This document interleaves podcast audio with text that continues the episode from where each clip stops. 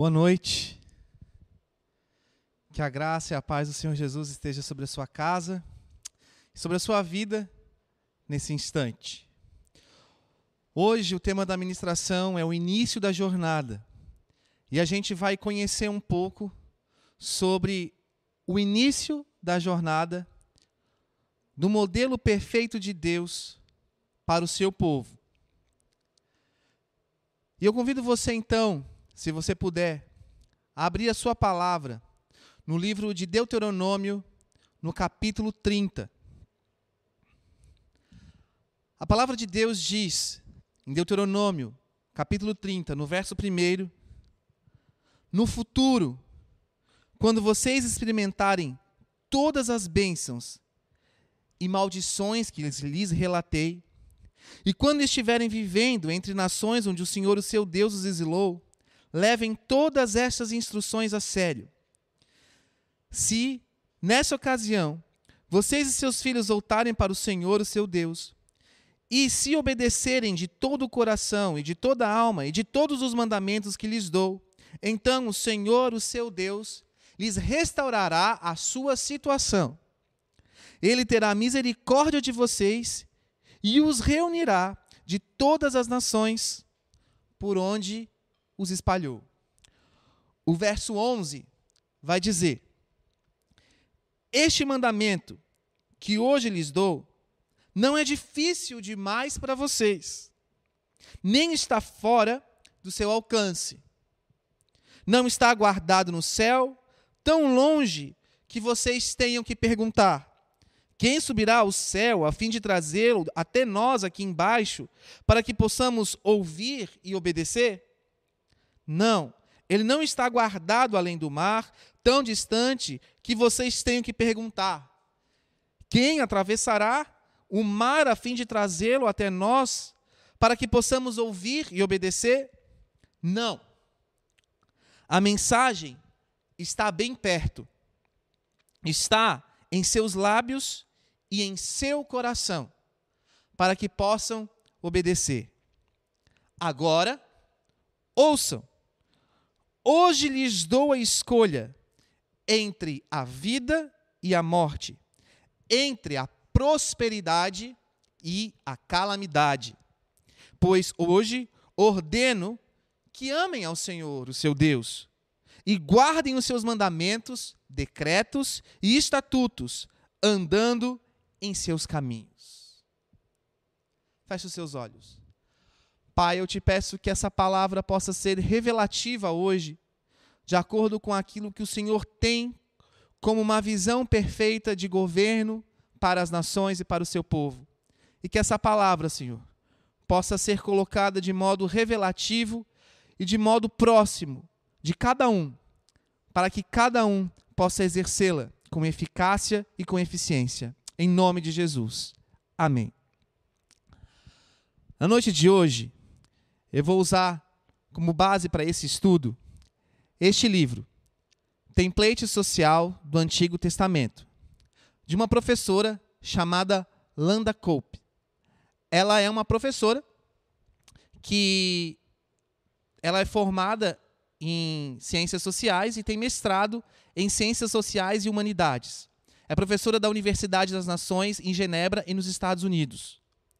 E uma das coisas que ela vai colocar para nós hoje é a questão de que, certa vez, ela entendeu que quando nós lemos a Bíblia, o modo como nós estamos vendo o Senhor, ou como nós chamamos ao Senhor Deus, revela o modo como nós interpretamos as histórias bíblicas, os relatos bíblicos. Mas o Pentateuco, os cinco primeiros livros bíblicos, são muito revelativos e instrutivos. E muitas vezes nós lemos esses livros e quando nós vemos, por exemplo, que o povo de Israel andou 40 anos no deserto e ali ele aprendeu a depender do Senhor, e quando nós vemos a história do povo de Israel como escravo no Egito, automaticamente nós fazemos uma comparação com a nossa vida no pecado ou uma vida sem Cristo. Mas ali está o sentido verdadeiro e literal. O povo de Israel, ele foi sim escravo no Egito. E o povo de Israel saiu do Egito e andou no deserto. E os cinco primeiros livros da Bíblia, o Pentateuco, ou os Pentateucos, vão mostrar aquilo que aconteceu ao povo, mas não só isso. Vai trazer a instrução do Senhor Deus para aqueles que eram o seu povo. E é importante notar algo específico. Quando Israel era escravo no Egito, Deus levantou um homem chamado Moisés como um profeta um enviado de Deus, um grande líder político, por assim dizer, que conseguiu, através da sabedoria de Deus e do mandamento do Senhor, fazer com que toda a população de escravos fosse solta, fosse liberta de um sistema opressor que era o Egito. Só que quando o povo de Israel, né, o povo escravo, sai em liberdade, não foi só o povo escravo hebreu que foi liberto mas todos os outros povos que eram escravos juntos com eles. Desde o início já haviam estrangeiros entre o povo de Deus. Isso é muito interessante, porque aqueles que nada eram foram chamados a uma promessa de Deus. E é sobre isso que nós vamos analisar hoje, um estudo simples daquilo que Deus tinha como preceito, como mandamento e como lei. A palavra de Deus diz que a lei do Senhor ela é perfeita e refrigera a alma. E nós vamos ver hoje algumas circunstâncias que evidenciam isso. E isso é muito interessante. Sabe por quê? Porque quando o povo de Israel, sendo escravo, sai do Egito, eles não tinham muita esperança. Mas é importante a gente analisar a história antes deles, deles serem escravos, ou dele, deles terem sido feitos escravos. Havia uma promessa a Israel. E em cerca de 430 anos, aquilo que eram 70 pessoas, na atual conjectura das coisas, eles já estavam em mais ou menos 3 milhões de pessoas como escravos no Egito. Deus traz uma palavra, uma promessa a Abraão. Depois, nos tempos de José, Deus reafirma essa palavra. Mas depois dos tempos de José, as coisas ainda não melhoram. E o povo de Israel acaba se tornando escravo do povo do Egito. Até que Deus levanta Moisés no deserto, no encontro com ele. E nesse encontro, Moisés tinha a vida transformada. E porque ele conheceu o Deus de Abraão, de Isaac, de Israel, ele entende que aquele Deus é um Deus muito próximo, é um pai. E ele recebe uma autoridade, uma autoridade que vai se tornar uma autoridade social uma autoridade que vai influenciar a vida de muitas pessoas. E Deus evidencia isso através das circunstâncias que ocorreram sobre o Egito. As dez pragas não são dez lendas, elas ocorreram. E isso foi o estopim para que Faraó deixasse o povo de Deus ir embora para lhes prestar culto. Bom, essa história nós conhecemos. Mas a professora Landa Cope coloca algumas circunstâncias muito interessantes. A primeira de todas é que aquele povo não sabia nada a não ser ser escravo. E que trabalho era algo ruim, porque todos os dias da vida deles, eles trabalhavam. E trabalhavam braçalmente. E de repente, eles agora estavam no meio de um deserto. E passariam então a ter que aprender não só a depender de Deus, no sentido de sustento, mas também de ouvir a voz de Deus através do seu enviado profeta e seguir as suas ordens. Só que, muitas vezes, nós analisamos essas circunstâncias apenas numa ocasião de ouvir a voz de Deus, aprender a ouvir a Deus, aprender a seguir a voz de Deus diante das coisas adversas que nos acontecem. Mas aqui nós vamos analisar a questão social. Muitas pessoas hoje podem estar perguntando como Deus permite que uma pandemia dessas está acontecendo no mundo? Como Deus permite que esses vírus se multipliquem? Como Deus permite? Como Deus permite? Como Deus permite? Nós acabamos de ler no livro de Deuteronômio as promessas de Deus, colocando para o seu próprio povo, dizendo: saibam escolher entre a vida e o bem, a morte e o mal. E se vocês escolherem obedecer à lei do Senhor, vocês serão abençoados. Diz a palavra no capítulo 23 de Deuteronômio que se o povo seguisse as instruções do Senhor Deus, Deus os livraria das doenças e dos estilos de morte dos povos vizinhos. E é muito interessante porque aquele povo que estava com Moisés, praticamente 3 milhões de pessoas, eles não tinham um modelo social, eles não tinham um governo, eles não estavam acostumados a viver em bando, se deslocando no meio de um deserto. E certa vez, um general dos Estados Unidos, numa das aulas da professora Landa Cope, colocou uma circunstância, alguns fatos. Se fôssemos analisar essas 3 milhões de pessoas no deserto, sem a provisão de Deus, seria necessário 1.500 toneladas de alimento por dia, o que equivale, em média, à carga de 100 caminhões médios para cada 3 quilômetros de percurso, e 4 mil toneladas de lenha por dia para a preparação do alimento, para esquentar o alimento e cerca de um milhão de galões de água por dia para o povo beber e lavar a louça. Isso tudo iria requerer, basicamente, um trem de 3 mil quilômetros de comprimento, só com vagões tanques. E o acampamento do povo de Israel no meio do deserto equivalia a duas cidades do tamanho da cidade de São Paulo, no Brasil. Mas fora todas essas circunstâncias, nós precisamos entender que aquele povo, eles eram pobres, muito pobres.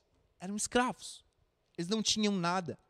E a palavra de Deus diz que eles saem como livres, carregando apenas alguns animais que eles tinham consigo. Eles não tinham muitos mantimentos, eles não tinham muitos bens.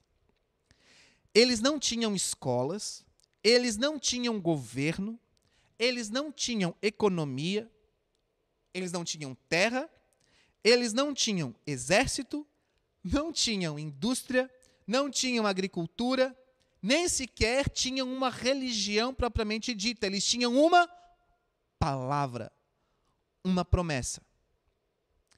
Eles ainda tinham um espírito de pobreza, e não davam valor ao trabalho, porque o trabalho era tudo aquilo que eles fizeram a vida inteira durante, basicamente, ali, uns 400 anos. Eles tinham sido oprimidos e feito reféns de uma situação. Eles tinham um sistema social subdesenvolvido. E eles eram, sem dúvida alguma, o maior e mais subdesenvolvido povo que já existiu sobre a face da terra comparados a qualquer outra nação que hoje existe e passa por dificuldades. Além disso, naquela ocasião, não existia nem a ONU e nem a Cruz Vermelha. Não existia nenhuma ONG ou associação que pudesse ajudar aquele povo em meio àquele caos que eles estavam vivendo. E foi no meio desse caos que Deus passa a trazer algumas instruções a este povo, justamente porque Deus, ele, ele é a autoridade maior. Ele tem uma autoridade sublime sobre todas as coisas. E é ali naquele deserto, durante 40 anos de deserto, que ele começa a identificar preceitos que vão perseguir, por assim dizer, toda uma grande sociedade e que diferenciou o povo de Israel dos outros povos.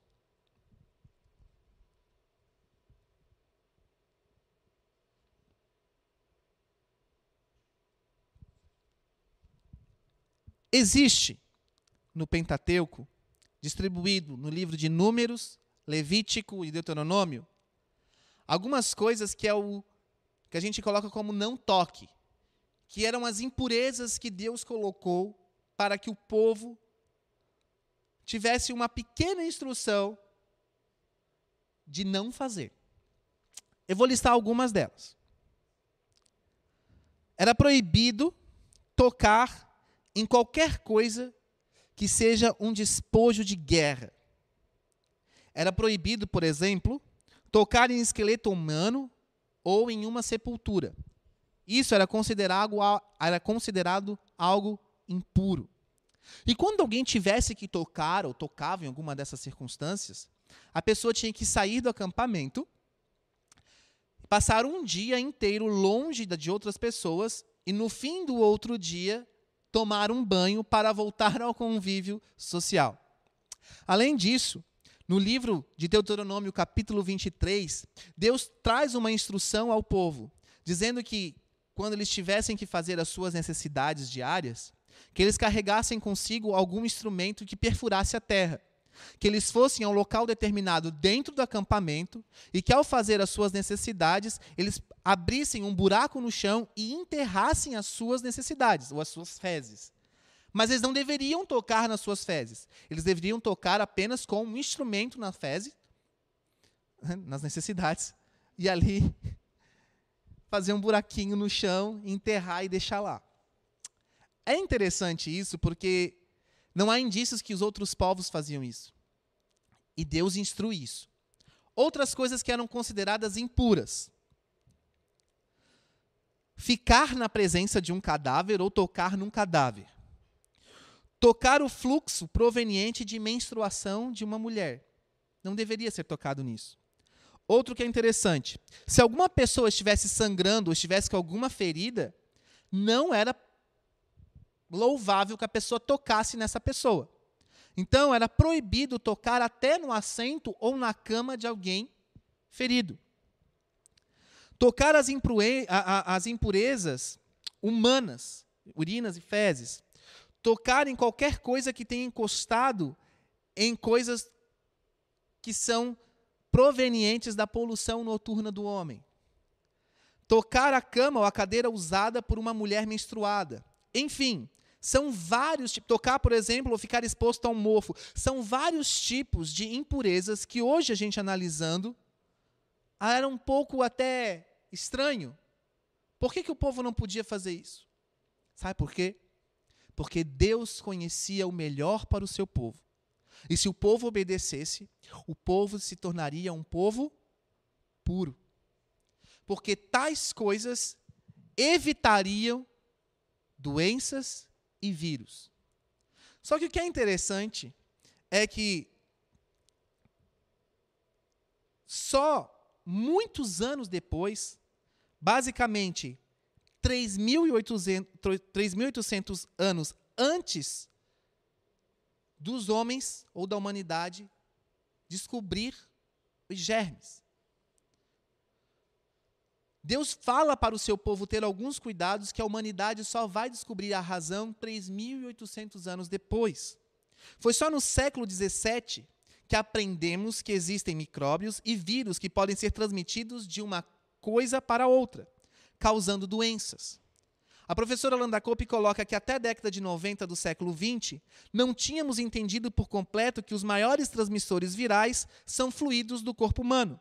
Foi preciso haver uma epidemia da AIDS para que a extensão da avançada sabedoria de Deus fosse então revelada. O povo de Israel já tinha esses preceitos. E alguns historiadores colocam que durante a Idade Média, quando houve a peste bubônica e a peste negra, o povo judeu, ou os descendentes dos judeus, eles muitas vezes eram considerados como pessoas que estavam fazendo algum feitiço ou magia porque eles não eram contaminados. Na verdade, não é que eles não eram contaminados, mas é que eles seguiam preceitos do Deus de Israel que foi dado aos antigos. Isso é tão interessante, porque a higiene que Deus já estava colocando há muitos anos antes, ela só vai ser mais evidenciada é depois da Idade Média. Foi só no século XVIII, por exemplo, que as nossas camas, as camas elevadas do chão, começam a realmente ser fabricadas e vistas nas casas de todas as pessoas. Porque entende-se que quanto mais longe a pessoa estiver do chão, menos contato com doenças ela vai ter. Foi por conta das pestes que a gente passou a ter a, o hábito de, nos nossos quartos, usarmos armários armários separados de coisas por categoria. Por exemplo, armário para guardar utensílio, armário para guardar roupa, armário para guardar é, alimento. Não existia nenhum, nenhum tipo de evidência científica que mostrava que isso evitaria as doenças. Mas Deus já estava dizendo há muito tempo atrás para o seu povo que se eles obedecessem, Deus os livraria de doenças, Deus os pouparia. Quando o evangelho chega à Europa, a Europa ela era tida como um povo diferente do povo judeu e do povo que vivia ali na região bíblica de Jerusalém, Galiléia, enfim. Porque eles eram povos que eram mais sujos, por assim dizer.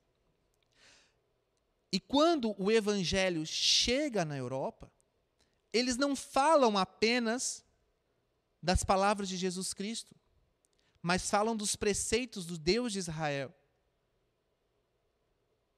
E depois de um certo tempo, a Europa e alguns países se tornam evidência de sociedades que têm higiene, que até então não tinha. Sabe o que isso significa? Significa que a palavra de Deus, os, os preceitos de Deus, a lei do Senhor, ela realmente influencia e ela é perfeita. E ela restaura a alma. O que produziu as antissépticas Suíça, Alemanha e Escandinávia as culturas e as mentes desses povos foram transformadas por um evangelho que não lidava somente com a conversão das almas, já que a mensagem que receberam lidava com todas as áreas da vida. A palavra de Deus, ela é para todas as áreas da nossa vida. E o povo de Israel, nessa situação com Moisés, eles estavam apenas no início, começando o entendimento deles sobre o que é obedecer a Deus e sobre esses mandamentos. E eles passaram 40 anos num deserto, até que, até que, eles alcançam a terra prometida. E cerca de 300 anos, 300 anos, Deus torna aqueles que nada eram numa das maiores potências do mundo e o povo de Israel, ou o reino de Israel, passa a ser conhecido. Deus fez de uma nação que não era nação, e Deus os transformou numa nação. E essa era a palavra que Deus tinha prometido lá atrás a Abraão, a Israel, a José. E foi no período do reinado do rei Salomão que uma rainha ela ouve falar daquilo que eram os preceitos do reino de Israel. E ela vai com a sua comitiva saindo lá da Etiópia, atravessando o Egito e chegando em Israel para conhecer as terras e a fama do rei Salomão. E quando ela chega, eu convido você a abrir a sua Bíblia no livro de 1 Reis, capítulo 10.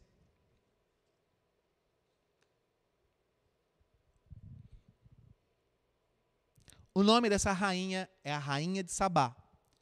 E o verso 1 do capítulo 10 vai dizer: Quando a rainha de Sabá ouviu falar da fama de Salomão, que honrava o nome do Senhor, foi até ele para pô-lo à prova com perguntas difíceis. Chegou a Jerusalém com uma comitiva numerosa e uma imensa caravana de camelos carregados de especiarias, grande quantidade de ouro e pedras preciosas. Quando ela se encontrou com Salomão, conversou com ele a respeito de tudo o que tinha em mente. E Salomão respondeu todas as suas perguntas. Nada era difícil demais para o rei explicar. Quando a rainha de Sabá percebeu quanto Salomão era sábio e viu o palácio que ele havia construído, a comida que era servida, as mesas dos reis, o, do rei, os alojamentos, a organização dos seus oficiais, enfim, ela ficou perplexa. E ela vai dizer no verso 7 assim: Eu não acreditava no que diziam, até que cheguei aqui e vi com os próprios olhos. Aliás, não tinham me contado nem a metade. Sua sabedoria e prosperidade vão além do que eu vi. E como forma de gratidão, no verso 10, está o relato que ela presenteou o rei com 4.200 quilos de ouro, especiarias em grande quantidade e pedras preciosas. Deus fez com seu povo. Deus os tirou de uma situação de escravidão, de uma situação de abandono, trouxe-os para um deserto onde eles deveriam aprender a confiar em Deus. Ali eles foram tratados, muitos morreram, muitos se dispersaram, mas os preceitos, os ensinos da lei que está no Pentateuco foi passado de geração em geração. E esses preceitos perduram até hoje. Até que muitos anos depois, todos aqueles preceitos. O que a professora Landa Cope coloca é 3.800 anos depois, algo chamado ciência comprova que aqueles preceitos realmente eles tinham uma razão. E essa razão se resume em saúde pública, higiene. Mas os preceitos e a lei do Senhor não são apenas sobre saúde pública e higiene. Nós vamos ver a questão de Deus sobre governo, a questão de Deus sobre família, a questão de Deus sobre economia, a questão de Deus sobre liderança do seu próprio povo e como era ou como deveria ser o comportamento do seu povo em sociedade. Tudo isso nos cinco primeiros capítulos da Bíblia. Capítulos, capítulos, livros da Bíblia. Livros esses que não são fáceis muitas vezes de entender. Mas se você lê com algum tipo de entendimento, você vai perceber que a lei do Senhor poupava o seu povo. E em 1950, um livro que marcou a minha vida relata o relato de um doutor chamado Edward Smith, Edward Miller Schmidt, que conta que Deus o mandou para a Argentina. E na Argentina, no ano de 1950, ele foi para o Instituto Bíblico ser um pastor e um professor de teologia. E ele começa a ministrar sobre os preceitos da lei do Senhor e como a lei do Senhor poderia de alguma maneira impactar a sociedade. E ele, com cerca de alguns alunos, 600 alunos daquele instituto, passaram a orar por 15 dias, e diz aqui no livro Caçadores de Deus que eles oraram tanto que houve um quebrantamento genuíno sobre eles, sobre aquele instituto, e as aulas foram suspensas porque o mover de Deus começou a agir com intercessão. A verdade é que não sabemos muito sobre intercessão nos dias de hoje. Para muitos, interceder significa ficar repreendendo o inimigo. Mas não é só disso que precisamos. Nós precisamos que o Pai se manifeste. E depois daquilo, foi durante o governo de um presidente chamado Juan Perón que aqueles meninos, aqueles jovens estavam orando. Três anos depois, houve um grande avivamento na Argentina. Estádios ficaram lotados, porque a intercessão brotou no entendimento de que a lei do Senhor era perfeita. E um dos preceitos do Senhor era o arrependimento, a mudança de atitude. E eles compreenderam que a Argentina, naquele, naquela ocasião, precisava de mudança de rumo, mudança de atitude. Se Deus puder contar com pessoas entre o seu povo, em uma determinada região, que rejeitem o domínio satânico com humildade, quebrantamento, arrependimento e intercessão, então ele vai entregar uma ordem de despejo ao poder demoníaco vigente naquela área. E quando assim Deus o fizer, veremos a manifestação da sua glória. Hoje, nós estamos totalmente distantes de um modelo perfeito do governo de Deus sobre as nações. Nós estamos vivendo um tempo de pandemia. E essa pandemia basicamente acontece, pelo que tudo indica, porque em algum lugar na China, corpos, cadáveres de animais, juntos com outros diferentes tipos de animais, estavam expostos aonde seres humanos também estavam expostos. E as pessoas tocavam nisso e nisso veio um vírus. Nos preceitos de Deus isso não poderia acontecer. Nos preceitos do Pentateuco. Enfim, o que eu quero dizer, e o que a professora Landa Cope diz no livro dela, é que existe um modelo de Deus perfeito para toda a sociedade. Só que a sociedade está longe de Deus. Mas Deus prometeu a um povo escravo que nada era se tornar uma nação, não uma nação perfeita, mas uma grande nação. Deus prometeu e Deus cumpriu. E Deus fez acontecer. Deus pode fazer isso também com a sua vida. Para terminar, no livro O Grito Impensado de um Espírito Aflito, um livro que fala sobre tempos de tribulação e sobre estilo de vida em tribulação.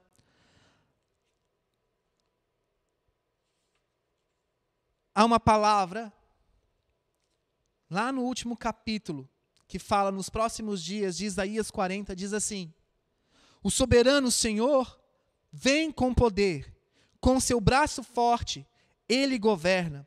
A sua recompensa com ele está e o seu galardão o acompanha.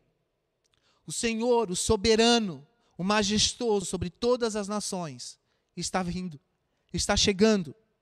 E em setembro de 2017, ele traz uma palavra profética dizendo: Fiquem atentos, eu estou conduzindo vocês, como eu conduzia Israel no deserto.